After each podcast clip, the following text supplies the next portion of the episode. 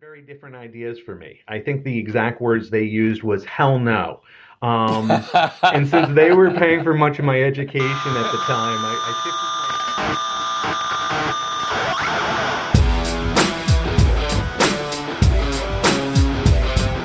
Hello and welcome to episode 123 of Rockstar CMO FM. The M is the marketing and the F is the well you decide. As you're probably wondering, does the world need another effing marketing podcast?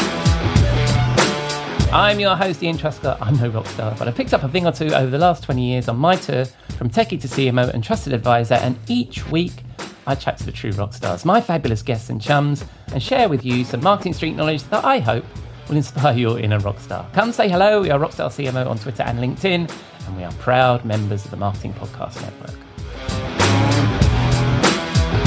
This episode was recorded on Friday, the 15th of July, 2022. It's really heating up here. Thanks for joining us. Hope you've had a good week. You are well, safe, and staying as sane as you feel you need to be. On this week's episode, Cathy McKnight returns as Jeff continues his vacation. I chat with Kurt Genden, co founder of growth marketing agency TrueVoice, and I wind down the week in the Rockstar CMO virtual bar with Robert Rose for a cocktail and a marketing thought. But first, we need to pay the bar tab. I'll be back in a moment. We'll be right back. After this word. We'll be right back. This word. You may know you're listening to this show along the Marketing Podcast Network, but did you know there are other great shows on MPN to help your business? Christy Heiler hosts a fantastic podcast called Own It. Christy, tell us more about the show. Own It is all about celebrating women and non binary advertising agency owners. We talk about buying out of the Boys Club of Advertising because less than 1% of ad agencies are owned by women. And where can people subscribe? You can find the podcast at untilyouownit.com. We're also on the Marketing Podcast Network at marketingpodcast.net. And of course, you can subscribe wherever you get your podcasts. You heard her. Go subscribe.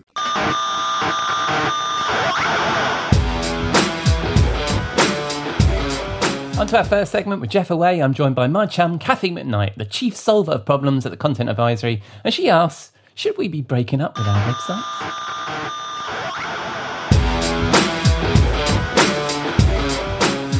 Welcome back, Cathy, to Rockstar CMO FM. How are you? I'm well, thank you. It's really nice to have you back, uh, replacing Jeff for the second week in a row, which is fabulous. Thank you very much. Oh, happy to be here.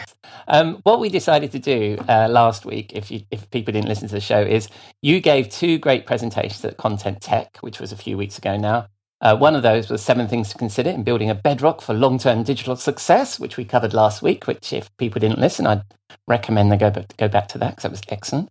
Uh, and then this week, we're going to talk about breaking up with your website content with your website. Let me try that again. Breaking up with your website, content modeling and governance for amazing customer experience. So aside from the fact that I can't read, so, It is a bit of a. I, when when when I saw that this is what you were talking about, I love it. I mean, I'm a long time, as you know, twenty odd years in the web content management business. So when I see the words "breaking up with your website," that's probably why I couldn't finish the rest of the sentence. It's like, "Look, what? so what do you mean by breaking up with your website, Cathy? Well, you were not alone. Um, people Mm-hmm. are they saw that and panicked. Um, it was it was good actually. We had we had quite good attendance at the workshop, so that was nice. Yeah. Um, so when we talk about breaking up with your website, I'm not suggesting for a minute that everybody just you know turn off their their website and you know shut down their UL, URLs and and move on to to social or other channels, so to speak.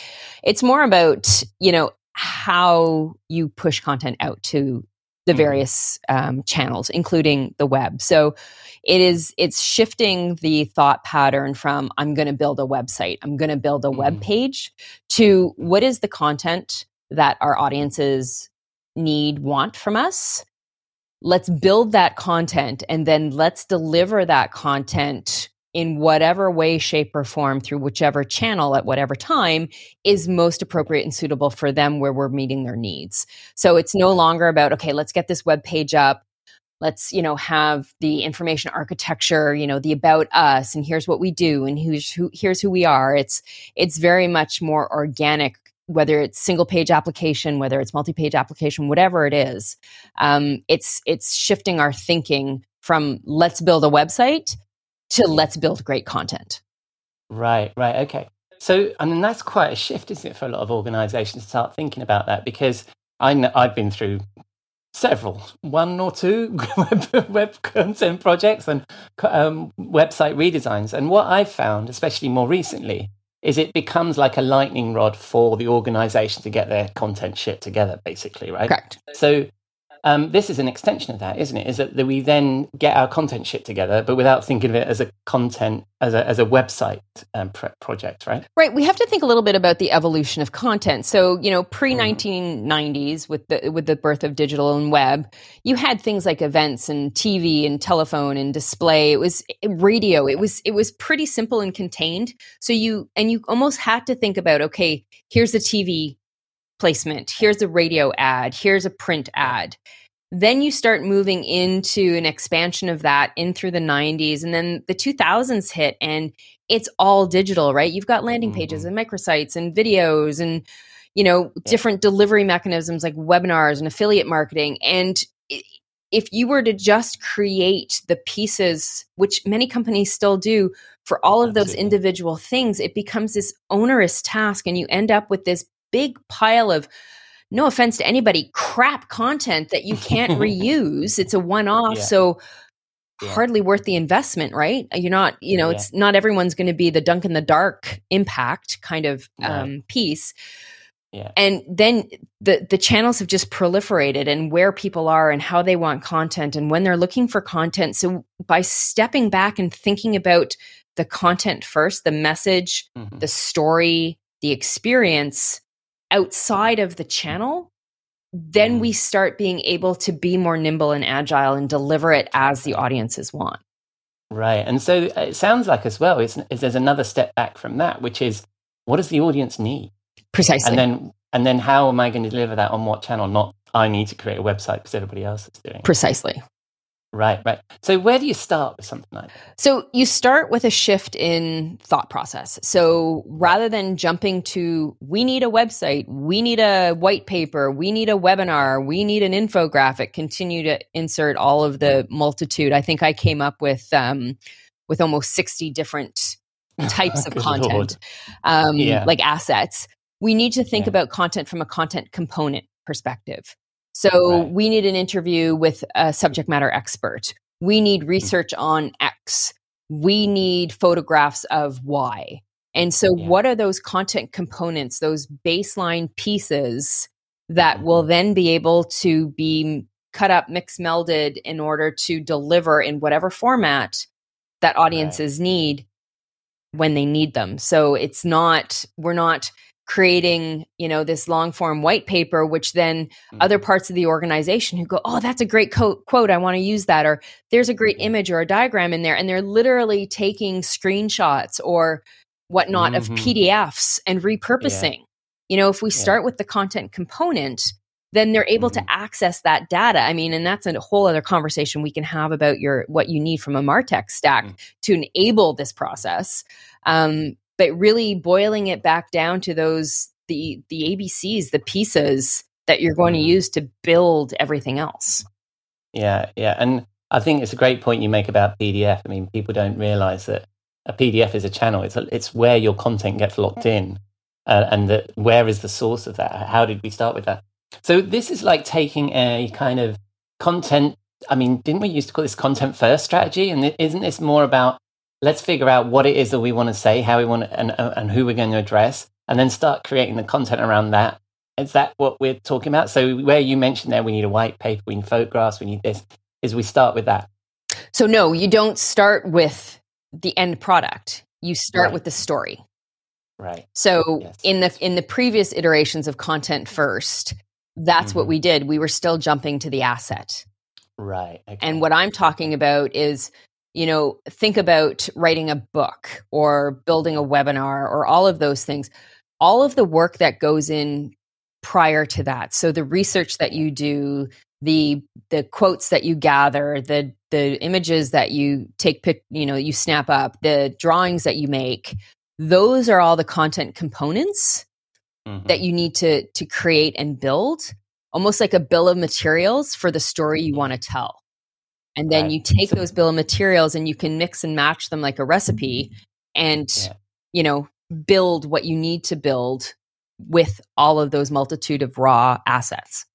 Right, right. And so that's the content modeling part of that title we were just talking about content modeling and governance. And from a content modeling perspective, is, is that dependent on the kind of organization I, I'm in? So if I'm a B2B CMO, let's imagine, um, am I looking at that from a product perspective? This is the package I need to launch a product, or this is the you know what is what what what's that sort of content model of? It, it totally can be. So we look at it as a two phase approach. So you have your content components but also from an organizational standpoint and you you bring up a perfect example is that if you're in a organization let's say a, um, a product um, organization where you do new product releases you know five times a year six times a year maybe across different regions or through different brands and you know with each of those releases there's maybe three tiers. There's a local product that's only going to be sold let's say in canada. There's another product that maybe is going to go out north american wide and then there's another one that's going to be a global launch. So you have three levels of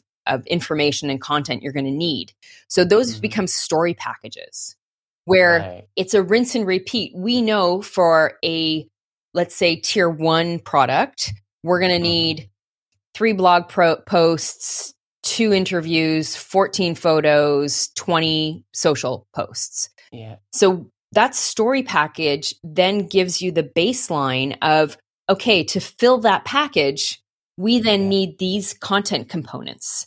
And you know exactly right. what to build. So it, it's exactly as I said, a, a bill of materials then becomes um, predetermined and you can you can vacillate from there it doesn't have to be cast in stone you maybe you mm. decide to do two blog posts and you know you really want to push on mm. social so you do 30 posts and then the next tier up would require would be more and then the top one again more yeah. pieces again but people understand and are able to prepare okay we know we may not know exactly what the product is going to look like and we may not have mm. all of the details but we know in you know january june and november we're going to have a global product release so they can start building that they can start preparing and even if it's just resource planning they understand that so the more definition you can have around the content you're creating the better mm-hmm. prepared you are and that gets into right. supportive governance resource management budgeting you name it yeah yeah so on that, so also on that content modeling, I like this idea of story packages because I'm because it's easier, I think, to think about this stuff as a product launch, and I think as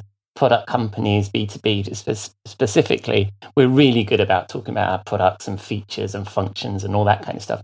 But could a content package also be, uh, sorry, a story package also be that we want to be perceived as the most secure solution in the market, or something like that, something more um, you know, a thought leadership topic that maybe we want to talk about. Yeah. So again, you know, with the from a story package process, it starts with the theme or initiative. So what is right. it that we want to talk about because our customers or audiences want to talk about it, right? It's yeah. not about this is what we want to tell everybody and it, if it aligns, yeah. great. If it yeah. doesn't, don't waste your time, right?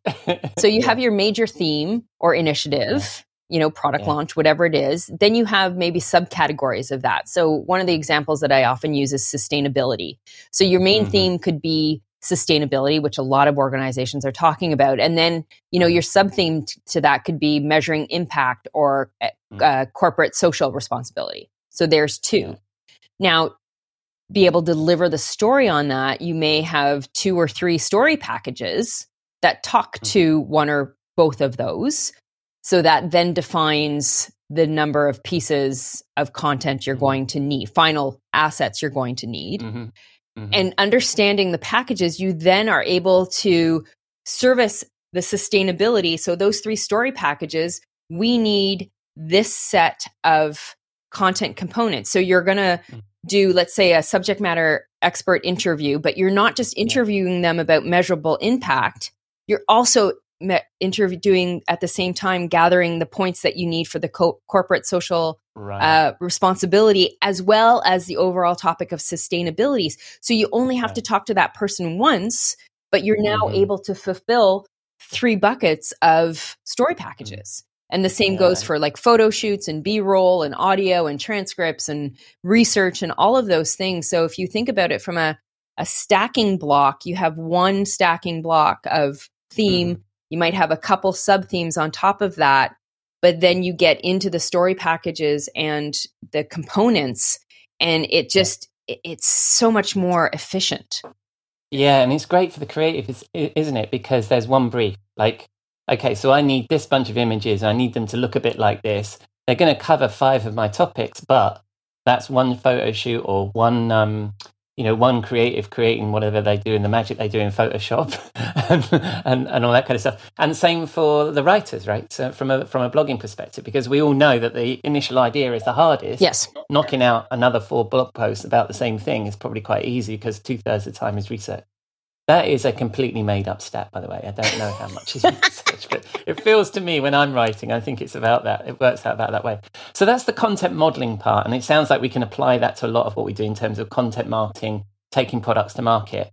Now, it wouldn't be Cathy without a reference to governance. So, how, how important is governance in this process? So, it's really important. So, when you think about a, a governance process for this, mm-hmm. is you know, we have so many parts of the organization that contribute to content or should. Mm-hmm. Um, content really and audience experience um, and engagement really is a cross organization function. So nobody we talk about we've been Ian you and I have been talking about breaking down silos for 20 years. Um, I personally don't think the silos are going anywhere anywhere. People no. like their sandboxes. They like to understand the you know the parameters in which they're responsible and and whatnot. And i i think those are good things you know roles and mm, responsibilities mm, and things like RACIs are really important.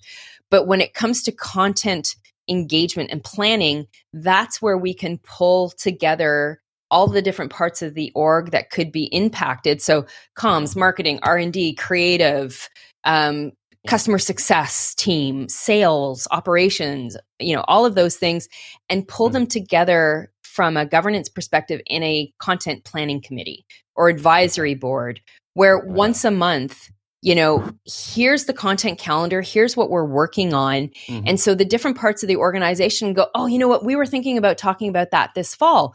Yeah. can you ask these three questions? Or yeah, yeah. we already have something on the go for that which shouldn't happen because you want to have a centralized content calendar that captures all of that but it's an opportunity to bring people together to contribute and get aligned and start telling the same story. There's so many times where we go in and you know we'll take a look as part of our engagement to to take a, a, a qualitative as, uh, audit of people's content, organizations' content, and we'll see that you know this part of the organization is talking about sustainability, and this part of the organization is talking about you know velocity, and this part of the the the um, organization is talking about something else and then you go back mm. two months and they're swapped.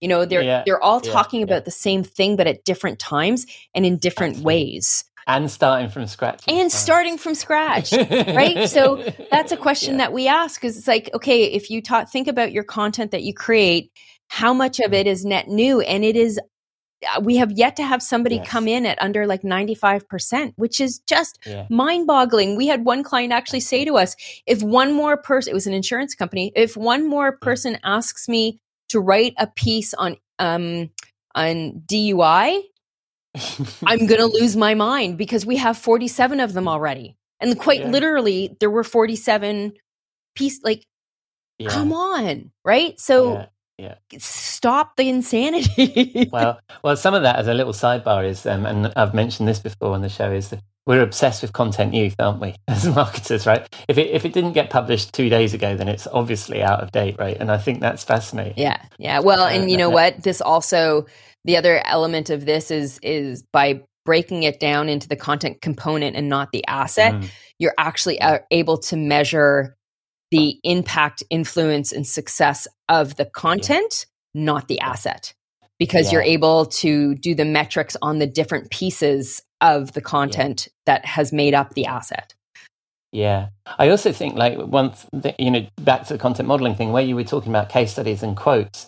I don't understand how anybody can do a case study without knowing what it is that they want the customer not to say, but what it is important to them that they can get across mm-hmm. that other customers are going to be interested in. If you don't have a script or a narrative or some idea about what's key to that, plus why that isn't being plugged into the other messaging that you're doing across the business and how that's not supporting that, that those kinds of things come out if you take this approach, right? Yes, absolutely. Yes, yes. So and and then so yeah, we've gone back to content modeling. So back to the governance thing. So re- what what do you include in governance? So obviously there's an approval process and all that kind of stuff. But what what else do you put under the bucket of of governance when you're taking this kind of approach? So I think looking at it from a process, right? So Mm. rethinking and following a content creation, for lack of a better word, process where there's ideation across the org, Mhm.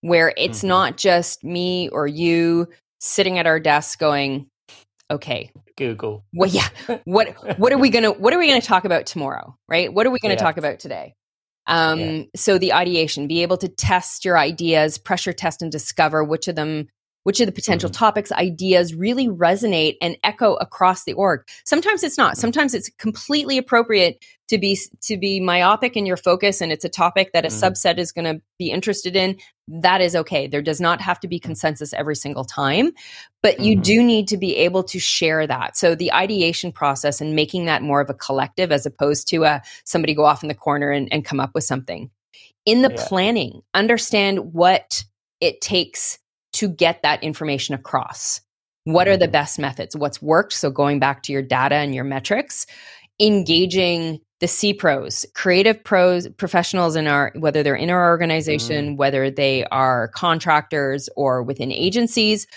are Mhm. often the last ones to get pulled into stuff. And that is absolutely the worst way, right? You need to bring them into the beginning because they'll be able to tell you what's hip and cool and what's moving forward. So you may have loved something, you saw something last week. Well, you know what? Somebody produced that three months ago. And now there's this Yeah. brand new thing. So let's get edgy. Let's let's move forward and, and Yeah. try something different. Metrics again, you know, you may love that infographic, but you and your brother are the only two people who looked at it. And the only reason he looked at it is because you sent him the link, right? Yeah. In Yeah. creating the components, again, who is involved in that? Who do Mhm. you who needs to review it? Is there legal? Is there regulatory? Um, do you have to go through some other kind of operational assessment? Um, Yeah. Where's the information coming from? So, where's the parent information? Is it in your content management system? Is it in your PIM? Is it in your DAM? So, understanding where that information is going to reside. The editing process, again, from a governance standpoint, that RACI model, who's responsible, who's accountable, who's going to be consultant, and who's going to be informed, right? Mm-hmm. And keep to that because we see so many organizations getting slowed down, bogged down by, Yeah. oh, well, our VP likes to look at everything before it goes out. Yeah, Yeah. well, you know what? Your VP is an engineer and couldn't put a couldn't put a cohesive paragraph together if you paid them because that's not that's not what they do. So great. I, we have no experience with that. No, Cathy, I don't know none what whatsoever. And I'm not picking on engineers. I know a lot of really super smart creative engineers. Um, but I'm thinking of somebody very specific in that example. Um, but it's okay to inform them, yeah. right? And let them Yeah. feel that they're and, and make them a Mhm. part of the process, but they can't Mhm. be the gate, right? So understanding who the gates should be, and then how's it going to be structured, right? Mhm. Having that vision from how are you going to take all those raw pieces, those that that ingredients, and are you Yeah. baking a you know a loaf of bread? Are you making cookies? Are you doing brownies? Like, Mm, h- what's the final output going to look like? right, um, right. But it's in, the important part there is is we're thinking about that at the end rather than at the beginning, which which I think takes us to the It's really beginning of our hard. conversation. People about- really struggle with that. yeah, I can imagine. Well, I mean, I love the title of the presentation. Break, starting off with breaking up with your website. You know, that's exactly what we're talking about there. So that's excellent. All right, Cathy. Well, we're um, out of time. Thank you very much for uh, standing in for Jeff. Well, I mean, you're welcome on the show anytime. Yeah, well, thank you. I don't, need to invent a holiday for Jeff and have him bundled into the back of a car or anything like that. I mean, that that didn't happen. Genuinely on holiday. Um, so, um, when people spin the dial on the interwebs, where are they going to find you, Cathy? Um, I am um, on Twitter at Cathy with a C McKnight, all one word. Mhm. Uh, LinkedIn, obviously, I'm the only one, so it's Cathy McKnight again. Um, Sweet. uh, TCA, our website is contentadvisory.net, and we have a ton of writing and thoughts on this, obviously, Mhm. um, that you can find there. And as well, um, I've got a newly launched podcast called unchartedjourneys.net, Mm-hmm. um, where I would love people to come and listen. And if anybody has a suggestion for a someone to interview, please drop me a note and let me know.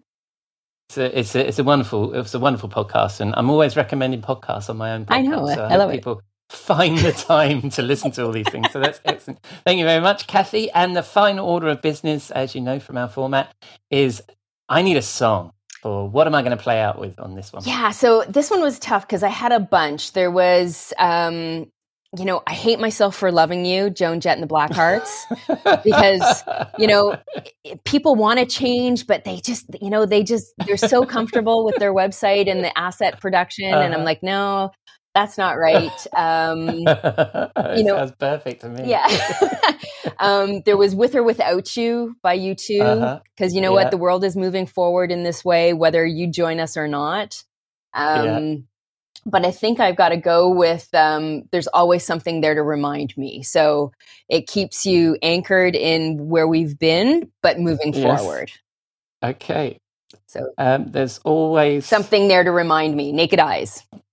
By Naked Eyes.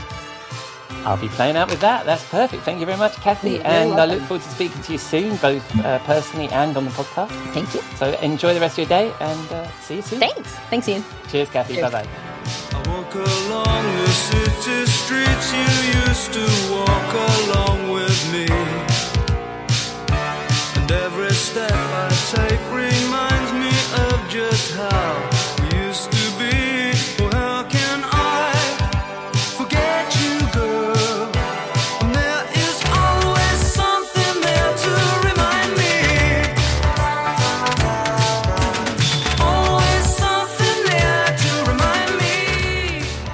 Thank you, Cathy. And that was a version of the Burt Bacharach classic, Always Something There to Remind Me by Naked Eyes from 1983. Always a pleasure to chat with Cathy. And if you want more of Cathy, I'll include all her links in the show notes. On to our guest. Kurt Genden is the co founder and managing partner of the full funnel growth marketing firm TrueVoice, translating the true voice of their customers into a meaningful, targeted full funnel marketing strategy that transforms marketing into an engine for growth. Part marketer, part data scientist, and part digital anthropologist, Kurt is a seasoned executive with more than three decades of analytical, technical, and management expertise. Prior to co founding TrueVoice, Kurt served in executive planning roles at several global agencies, including Omnicom, Interpublic Group, and Edelman. A fascinating chat. I hope you enjoy this conversation.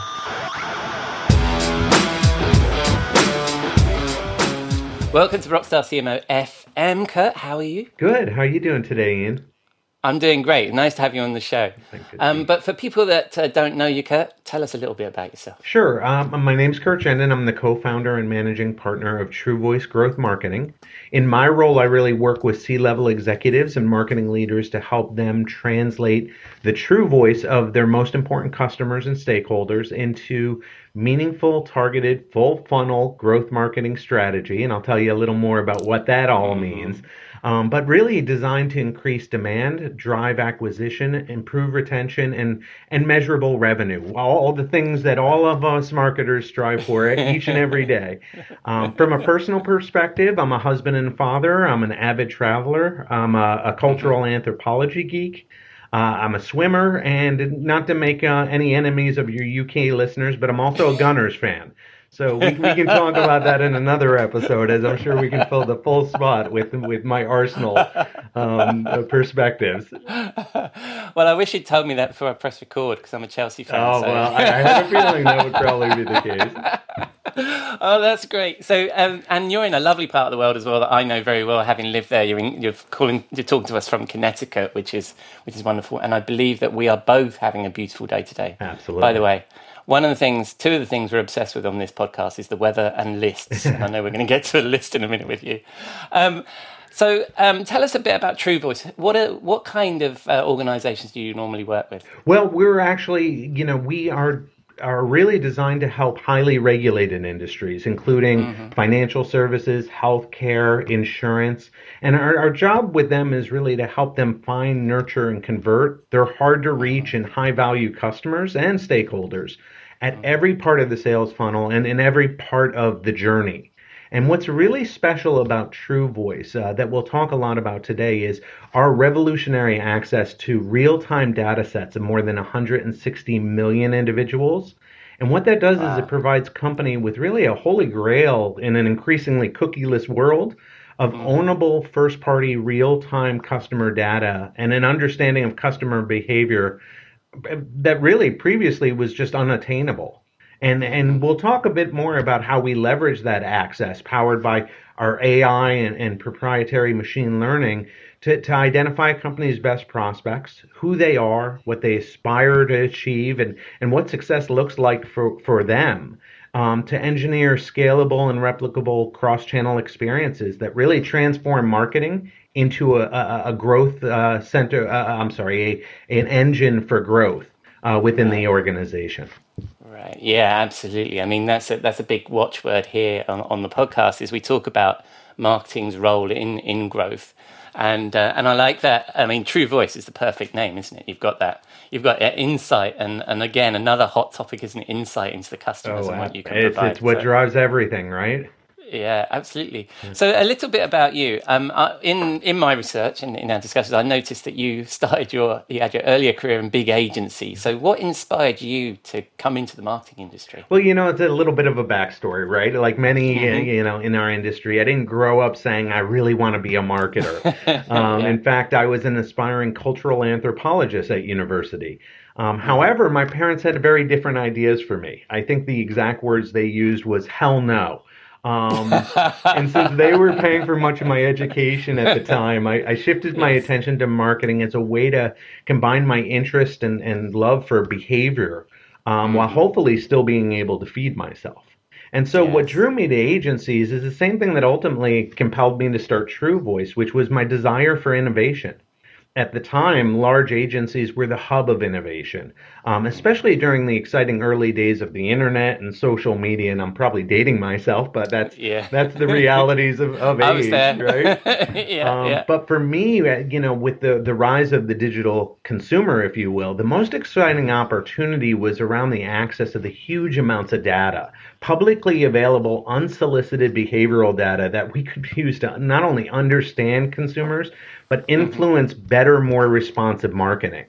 And so I, I started building systems to capture and translate this data for planning purposes. But, you know, these were the early days, and I experienced a lot of resistance from creative departments that believed data had simply got in the way of their creative process. And so they were only interested in the data that supported the ideas they had already come up with. Um, and that, that was a real challenge. And, and so, as, as most agencies at that time were driven by their creative departments, it became clear that if I wanted to innovate the way marketing is done and the way we understand customers, I need to do it on my own. And, and that's how TrueVoice was born. Um, now agencies have come a long way, and they certainly understand the importance of data now. But it was a it was a very interesting time, but it it, it provided really a, a 360 view on on the importance of customer and, and all the the marketing uh, uh, arrows in our quiver, if you will. Yeah, yeah. So how long ago did you start TrueVoice? Uh, TrueVoice is 15 years old, so we were Wow. way Cool. ahead of our time. yeah. Um, to be honest, it, you know, probably probably a, a, a bit too much, but it's all intersected now, where uh, everything we've been doing for 15 years is the is on the you know the top of everyone's uh, uh, thoughts.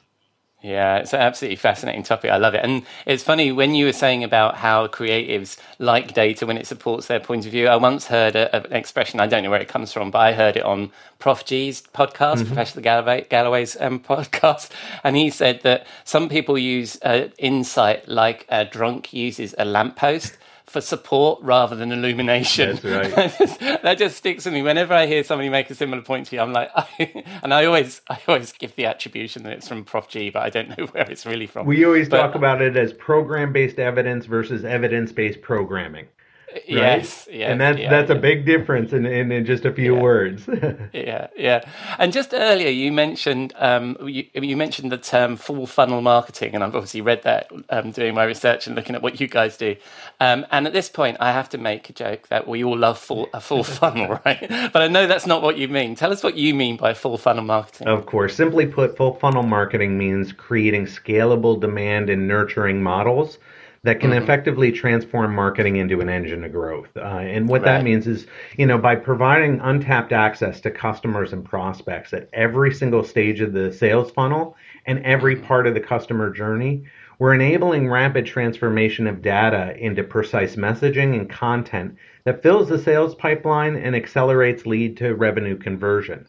And then the concept of full funnel marketing isn't really new, right? But it's become so much more relevant than ever before, especially at larger companies now, as a result of a lot of different internal and external issues that, that really are facing every marketer uh, uh, across every industry. I mean, externally, COVID's changed everything, um, Yeah. right? And the seismic shifts that have happened in customer behavior, coupled, coupled with the acceleration of digital adoption, it really demands a new, evolved approach to marketing. And this demand has really been further compounded with the increasing internal pressures on marketing leaders to shift from being a cost center to an engine for, for revenue, right? Right. So, Yeah, you know, in fact, uh, I, I read a recent study by McKinsey that, that really summed it up, which is 83% of CEOs are looking to marketing as a growth engine for the business.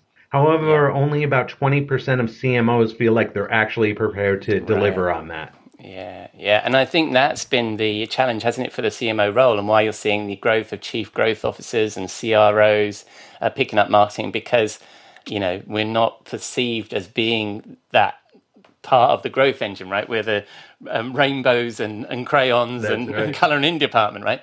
Um, yeah, and I I mean, I'm I, I have a similar ethos because I always I always think that marketing needs to create art, awareness, revenue, and trust, right? Yeah. And the most important one of those is revenue, but if I change the acronym, that would be RAT. That's right. That- that- that Nobody wants to create RAT, well. right? So, so I was talking about that. Um, and also, um, I understand that the way that you approach this, if you've got you've got these five pillars of growth marketing success, and as I mentioned at the beginning, we love a list here on Rockstar CMO. So, what's your five pillars for, for growth? Absolutely. They're, they're, they're, you know, honestly, in a lot of ways, they're common sense, but how you go about it is quite difficult. right? Mm-hmm. The first is steeped in audience and owning your audience. And, and the reason being is we believe growth requires customer centricity, and, and real customer centricity requires a deep connected view of the customer, supported by real time integrated insights. So, what do I mm. mean by this? Well, I'll give you just a somewhat simplified example, um, but I think it's effective as a, as a way to communicate. So, if I take a mm. a customer persona, if you will, male, mm-hmm. 74 years old, married twice, raised in the UK, a high net mm-hmm. worth individual, uh, even lives in a castle, right? That, that, that, that is Yeah. great information to target. However, I've just described both Prince Charles and Ozzy Osbourne who won't fit those. So, so I can guarantee you that they don't share the same desires, the needs, or the behaviors. And and this is Yeah. why personas must evolve, and marketers must strive to better understand customers on a behavioral level. And and that that's really again so important by by starting to level, layer in the billions of, of points of live behavioral metadata that are available to marketers, along with what they already know. Um, we're, we're able to empower unified real-time views of behavior at every stage of an evolving customer journey. And, and this is the core of funnel ma- management and really the catalyst for growth.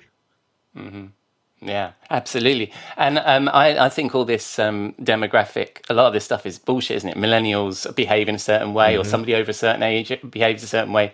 It's their, it's as you say, it's their behavior and values that's actually going to make up that persona much better, or their needs, isn't it? Than that. So, so your first is know your audience, which is excellent. And I love the way that you've already said this is common sense, right? right. But you're absolutely right. I mean, so many personas are just created on a whiteboard in a in a conference room at a hotel, right? Rather than tested against the data. So what's your second one? The second one is around aligning your operating models, and and you mm-hmm. know marketers are experiencing change all around them, you know, and they, but they, a lot of them remain really hesitant to to restructure their operating models to meet the challenges of the digital marketplace, and this is most obvious with the continued silos that exist even today between sales and marketing. Mm-hmm. And while the mm-hmm. answer isn't a simple one, it's it's it's unique to every organization. Marketers have to anchor the the change discussion in that customer journey and, and mm. putting the customer at the center.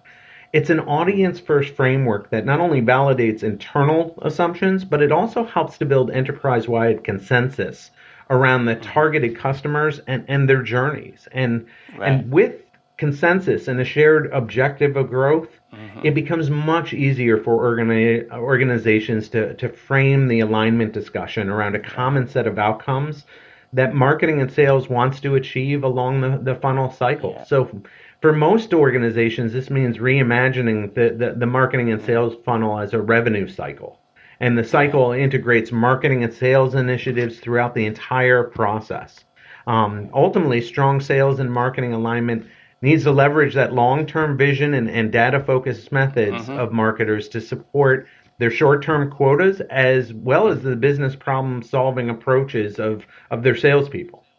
Yeah, yeah, I like that. I had a I had a guest on the show that once talked about the way that marketing are looking to the future and the and the and the sales guys are looking to the present. Right? Yeah. Is that we that's the way that we need to work together. But and I'm also incre- increasingly hearing about how these operating models and metrics and uh, stuff need to align with sales and with your customers. I mean, this is like one of those things that everybody talks about. But are you still seeing that gap then? Uh, We are, and, and Yeah, you know, yeah. it exists in different ways and different varieties. But at the end of the day, Yeah. the customer doesn't care what your your silos look like. Their journey walks right through marketing to sales to ultimately customer service and retention. And, Yeah, and they don't care what, what everyone's different objectives are. And that's why when we, Right. we unify those objectives around growth and the Mm-hmm. customer, now everyone has the same North Star, right? Is, is Yeah. and it changes the way we look at it and it's creating very collaborative environments that, that really have people focused on working together rather than on, on short-term goals.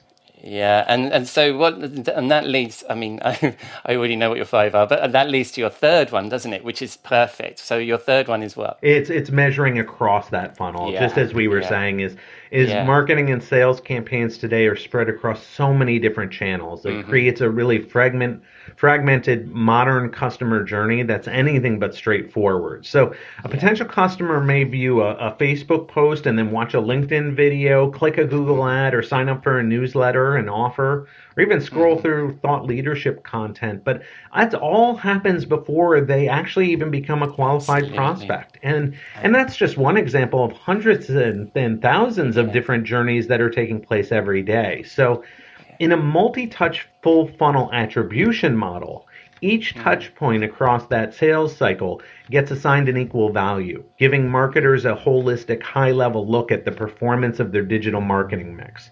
Hmm. And it's a complex undertaking, but it's it's one that's achievable um, and provides an entire organization with an end-to-end visibility of the sales pipeline hmm. so that they can accelerate and close deals faster and with less investment than previously possible.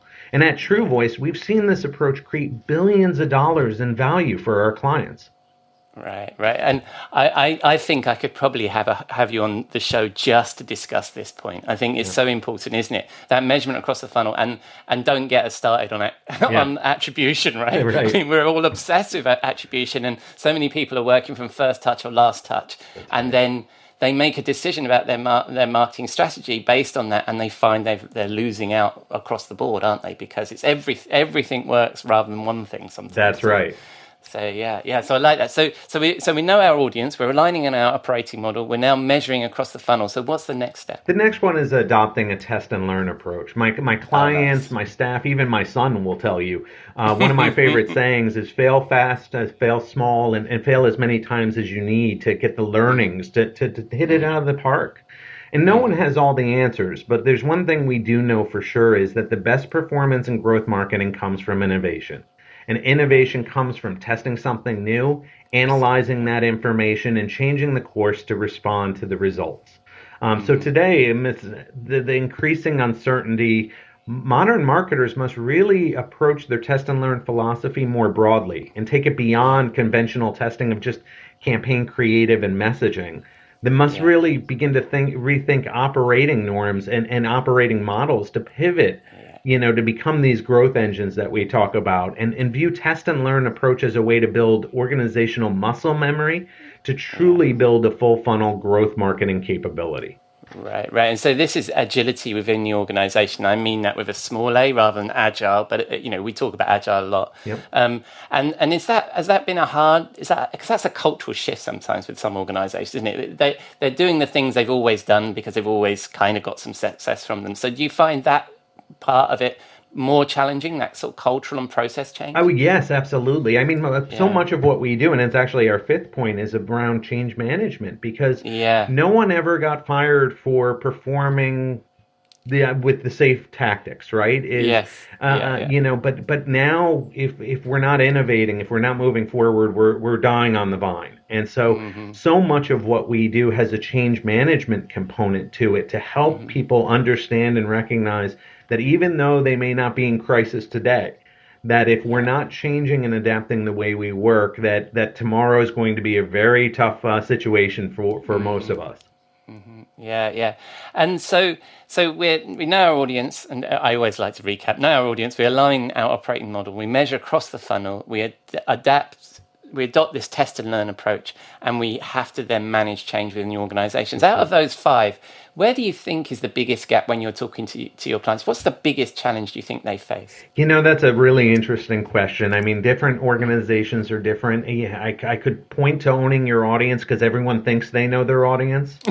um, and, and it's amazing that the jaws that drop around the table when we show them what we know um, uh-huh. about their audience and what that looks uh-huh. like. But I think, you know, if I was to think about it, each one has their own struggles, but you know, mm-hmm. there, there is something in the change management and, and helping Yeah. companies change the way they think and, and being able, all of it ties into that, right? As we're talking about mm-hmm. change. So a test and learn approach really helps to build business cases as to why change is matters and what it can do for the organization. Knowing the customers and seeing how that works requires a change of the way everyone thinks. Um, Yeah. And measurement, again, is just a way to underscore and prove that to, to perpetuate change. So I, I root it all in change because if, if we're going to shift and help CMOs really become a, a growth center, um, change is, is critical. Changing not only the way they work, but the way they think and the way the organization thinks about marketing. Yeah, yeah, no, I love that. I love that. I love those five, and, and it's been and full funnel marketing, the whole thing. This has been a great conversation so far. I'm going to get to our final question because I've just seen the time. Uh, we have a regular feature from the Rockstar CMO called the Rockstar CMO Simple, our portal to marketing hell for the overhyped trends, BS, and snake hole from this marketing industry we love. What would you like me to chuck into our swimming pool? So many things, so many things, but I will try to keep it to one. I think you know, and it's probably more here in the U.S. than you're seeing, you know, obviously in, in Europe. But Yeah. th- this discussion around the death of the third-party cookie.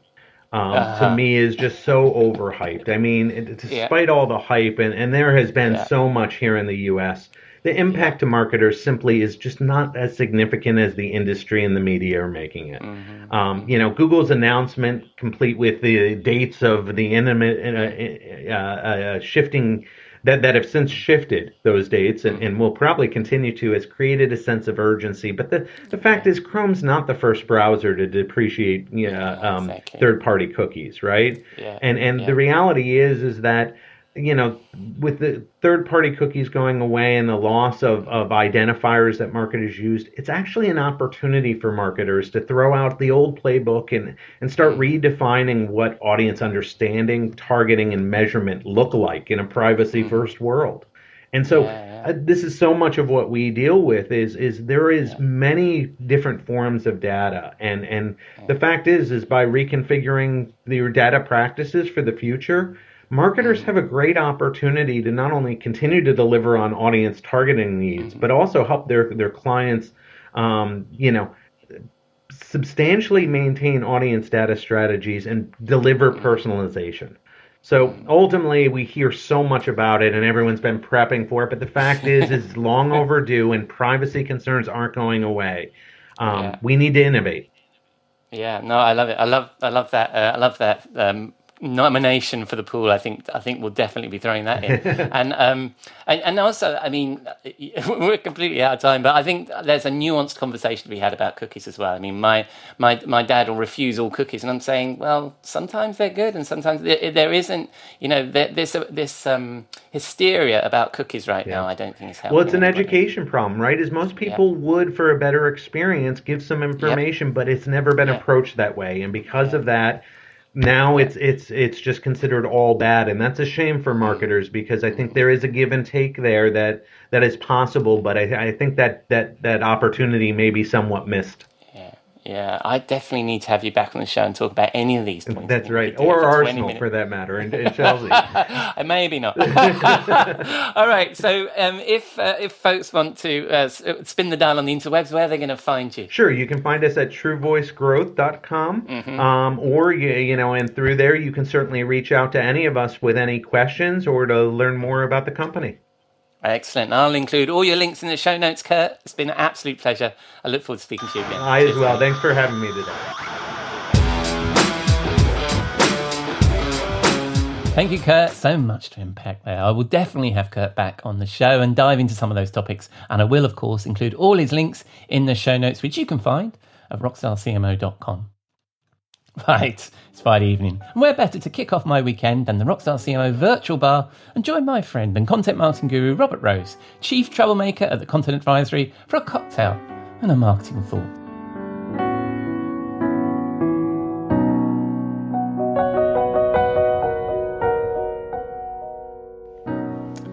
Good evening, Robert. What do you Ah, think? Ah, hello, my friend, and welcome to the bar. And uh, yeah, a good long week, and nice to uh, nice to end it sitting here making a well, what's going to be a fancy fancy cocktail here. Um, yeah, we have I have something something a little a little different uh, on on tap tonight for us. Um, so I have been uh, a I have been listening to 1980s music as I am wont to do Mhm. all week. So I am I am literally in an 80s sort of frame of mind, um, and uh, and that I mean that obviously that ages me a bit, but It sounds it sounds bang on for this podcast, mate. yeah, it's uh, you know the kind of the, the the music I've been listening to. You know, a, a lot of Depeche Mode. Um, I got into it because I was listening to the Kate Bush thing because that, of course, has become huge with the with the Yeah. um, you know with the Stranger Stranger Things, Things. Uh, rollout. yeah. Um, in any event, the one of the most popular drinks uh, in the 1980s, which fits the 1980s so well, was a was a cocktail called the Sex on the Beach. Do you remember this? Oh yes, yeah. Yeah. So that was a very nasty drink um, uh, that basically had vodka and peach schnapps, which of course schnapps in the 1980s was a huge thing, uh, and cranberry juice, and that was your classic Sex on the Beach cocktail. So this week for us, I have reinvented the Sex on the Beach, and I'm just calling it the uh, love making on the beach. Um, because it's much fancier Nice. and much prettier. Um, Uh-huh. and uh, so for this, what you need is is a few things. One, vodka, obviously, um, Mhm. but second uh, is so this is and this is the most important ingredient is an Armagnac, uh, a, a, Ah. a, a lovely Armagnac brandy. Um, and specifically, if you can find uh, one that has more peach in it or more fruit in it, um, Mhm. but uh, there are plenty out there that you know that have lots of vanilla um, and uh, and very nutty flavors. But that with vodka mixed with your cranberry juice, um, Mhm. fresh cranberry juice, obviously if you can find it, makes a love making on the beach and a lovely. Uh, it's a. I'll put it this way: it's a bracing cocktail. It is. It's quite strong. Um, but uh, but but wonderful and a great way to go into the summer evening with a buzz. Ah, I love the sound of that. Well, let's um, let's see if I can um, make some make some magic love here using just the ingredients of my Yeah. desktop bar. So I'm going to start with the uh, with a with a with something very similar to vodka. I think um, I'm going to start with some Hendrick's gin, Ah, um, which um, is oh, hang on, I'm going to put some ice in my glass first. Right, I should do that. Can't make love without ice, can you?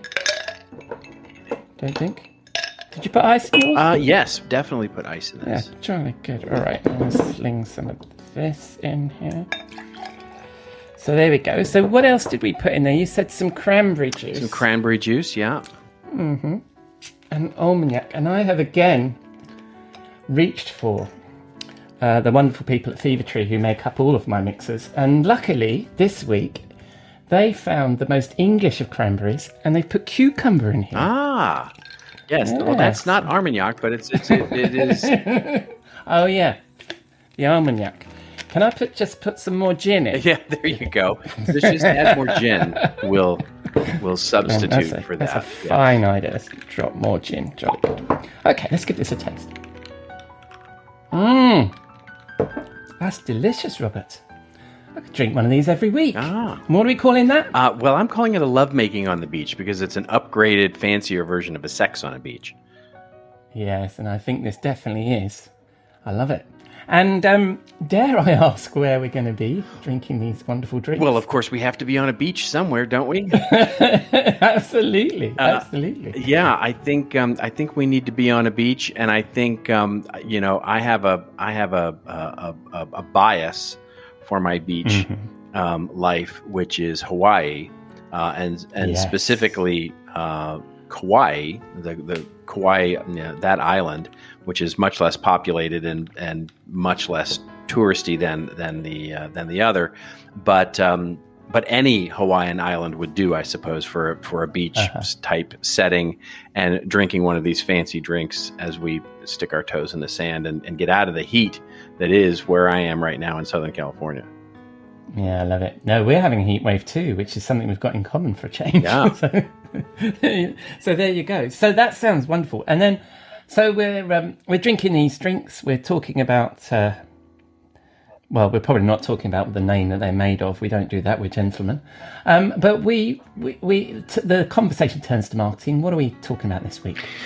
Well, this week we're talking about the sexiest thing because uh, you know we're drinking the sex on the beach. Sexiest thing in marketing, which is of course content audits. Um, Oh yes. Yeah. Oh, you know, yay! Let us do a content audit. Said nobody ever. Um, but it's an be important. still my beating heart. Yeah, it's it's an important thing, and and the reason I want to bring it up is is because it's it's something I've been thinking about lately, and, and it, what made me think of it was there's a guy by the name of Dan Sullivan, and Dan Sullivan is one of those entrepreneur. In fact, he's been one. He's one of the original sort of OG entrepreneur coaches, um, going back to the mid '70s and '80s.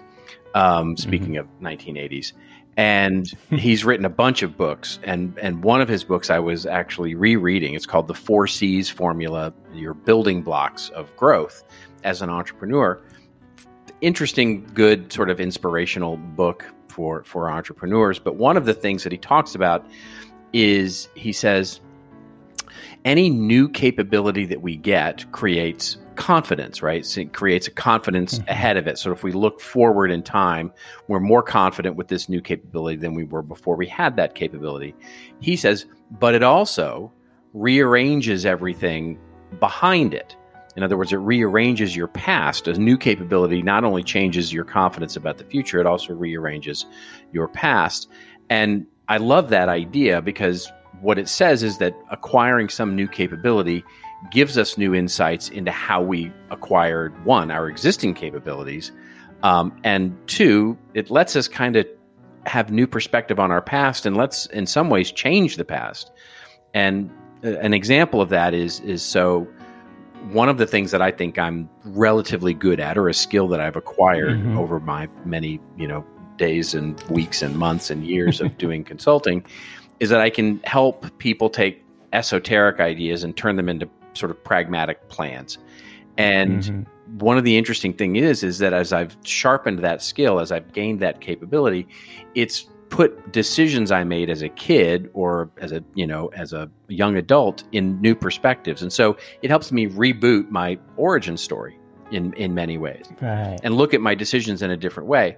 Well, this is one of the real values that doing a content audit can provide because as we change our story, our brand story to something new or evolve it or come to some new capability as a brand or those kinds of things, looking at the content in our wake, which we created, all that Mm. stuff, the thought leadership, the marketing, the blogs, the all the things that we created in the past, there's an opportunity there not to just look at it in the boring content audit manner of saying, oh, is it searchable? Ah, is it outdated? Ah, does it have the wrong logo on it? Ah, does it have the wrong thing? It, we can say, is it telling the right story or is it telling the wrong Mhm. story or do we want to reboot that story? And so Mm. looking at things like, you know, this outdated white paper, you know, well, how might we it's really good except it just makes the wrong point in the in the present tense. Well, how might we reimagine it and change that white paper into something that basically fits into what we believe now or these amazing Yeah. articles that we created with some, you know, thought leader that has now turned into a competitor. Well, why don't we just delete those and change the fact that we never did them? And, you know, or these series of webinars that never got promoted in the right way, then why don't we re-promote them or twi- twist them, change them, Mhm. et cetera, so that we they become assets for us? And so it's that changing all the content in our past can really help us reboot whatever our current story is. And I think the other side of that is is and why this is so important is because one of the reasons we do a content audit is because uh you know, we want to prune what's there and and keep Yeah. ourselves sharp, you know, and relevant. And the that's a hard thing to do, you know, when you know, in today's digital world, it's actually easier and more cost effective in some cases to simply let stuff lie. It's actually taking Yeah. to go delete it and change it and and, Yeah. and and all of that. But it's a really important thing to do because a bloated, you know, a website that is too bloated with, you know, tens of thousands of assets that don't really sharply tell our story is worse than actually spending the time to actually, you know, go just chop off that long tail and give ourselves a much a much cleaner, you know, a much cleaner message. And so that's the that's what I've been thinking about and I just love that idea that it helps you change Yeah. your past as you sort of get more confident about the future. Yeah, I like that. And so you can add what you've learnt to those old assets and enrich them further, right? Is that what you're saying? Yeah, that's exactly right. Yeah, you can add, absolutely. delete, change, but it's not just in a way that says, ah, the logo's wrong, or this one isn't good for Yeah. SEO anymore, or this one doesn't convert at a specific level anymore, or this page hasn't been visited anymore. It's adding a new lens to your content audit to say, is it telling the story that we wanted to tell? And could we do something to this content to make it tell the story we want to tell? Yeah, yeah, I like that. And plus, um, I think you were making the point the other week that sometimes we we sort of get into a rut and we narrow what we're doing. Whereas when you look back at some of that old content, you see some of your old ideas and think, actually, that's got some relevance today with a little bit of a, a, a tweak and a, and a and an update, and that that can help you, can't it, in in redefining what you're talking about today? It absolutely can, right? I mean, you know, Yeah. being able to repurpose those things into something new or to just even just change them and leave the date the same, right? yeah, You know, change yeah. them and leave the leave leave them where they are, but change them mm. in a way that more closely aligns with the story we're telling today, makes them Yeah. ever still keeps them as evergreen assets that were produced three, four, five years ago, but also, Yeah. you know, we don't have to have this slavish loyalty to the things that we published four years ago because it doesn't right. you know we don't in other words you, the the cool thing about the web and all this content that we create digitally is that we don't have to issue a new edition of the book we can go back Yeah. and edit the old edition of the book Yeah, yeah, absolutely. And um, Google really kind of latches on, doesn't it, to, to content sometimes. You do a search and you find an article from 2017 that appears in the second line of the, of the updates. It, it once it likes something, it seems to keep it on the front page of the of the search results, right? And so it's up to you to make sure that's up to date, isn't it? that's right yeah it's it's Yeah, google yeah. does like that right google likes Yeah. the idea of uh of of updated content Um, You know, Andy Crestodina, who is at Orbit Media and talks a lot Yeah. about this, talks a lot about the one of the main arms of his search strategy is to go in and find those articles that Google really likes that may or may Yeah. not be telling the story we want to tell and updating those, you know, Yeah. you know and and it and that creates its own implications right about how you're you know how you're creating urls and how you date articles and how you treat those things so that you don't you know so that you append the article you don't necessarily replace the article. Um, Yeah. and and there's you know there's a whole methodology to doing that but it's it's the the the major point is is that it's worth doing frequently so that you sort of you know keep your wake as short as you possibly want it to be. Yeah, yeah, no, I love it. And as you were chatting, then I was just um, like, I think it was yesterday or the day before, I was on one of the major analyst firms that isn't Forrester, and and searching searching for digital asset management, a broad term, I know, um, but the results I was getting back were from like 2012, you know, 2017, you know, that it had there was it was exactly to your point you were making, I think, a couple of weeks ago, that I was being exposed to all this old, outdated crap that I had to wade through in order to get to their most recent thoughts because their search engine was just serving up what was most relevant, not was not not was most relevant today, right? So. I think I think this idea of pruning content is absolutely on. We should absolutely Yeah, be doing that. absolutely Yeah. Yes.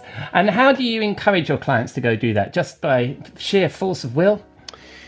Well, yeah, it's a tough thing because it's still not very sexy, right? It's still not Yeah. the kind of thing that you that that people really Yeah. want to do. It's a project that people want to do as few times as they possibly can.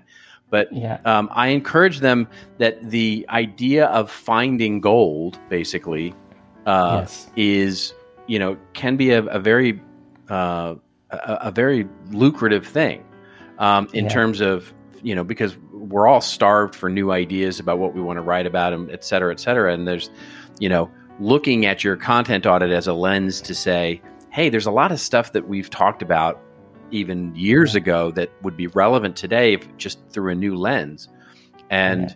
so yes do the plumbing bits of content auditing Yeah. and the you know all the things you need to do to to keep your you know your generally your nest clean but it's also a great idea generation exercise as well so that's how i've i've Mhm. been trying to convince clients to look at it Yeah, no, I love it. And um, a little bit easier over these sexy cocktails, I think.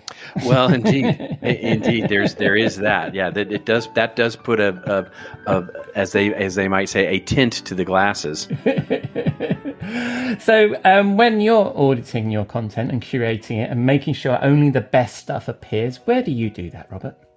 uh, i do that on our little website called contentadvisory.net Splendid. And when people spin the dial on the interwebs and they look for you, where are they going to find you? They'll find me on all the usual suspects, Twitter and LinkedIn pri- primarily. You know, I'm Robert underscore Rose on Twitter and LinkedIn. You just do a search, you'll find me. Splendid. And more importantly, will I find you in the bar next? You will indeed. That's splendid. Thank you very much, mate. Absolutely. I'll see you then. Yes.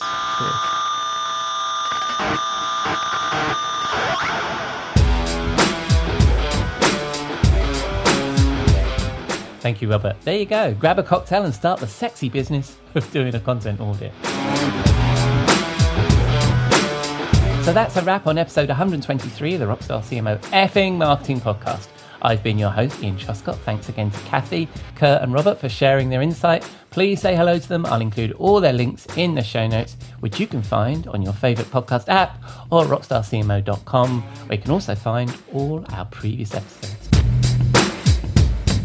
But most of all, thank you for dropping a dime into your podcasting jukebox, selecting our track, and jiving along with us. So, does the world need another effing marketing podcast? Please let us know on the socials or drop a rating or review in your favourite podcast app. Or just keep listening. I'm glad you're here. Next week, Jeff is back. Looking forward to catching up with him. I meet Joyce Young, head of marketing at 3D printing startup Seurat Technologies, and Robert will be back in our virtual bar. Until then, have a great week, and I hope you'll again join us here on Rockstar CMO FM.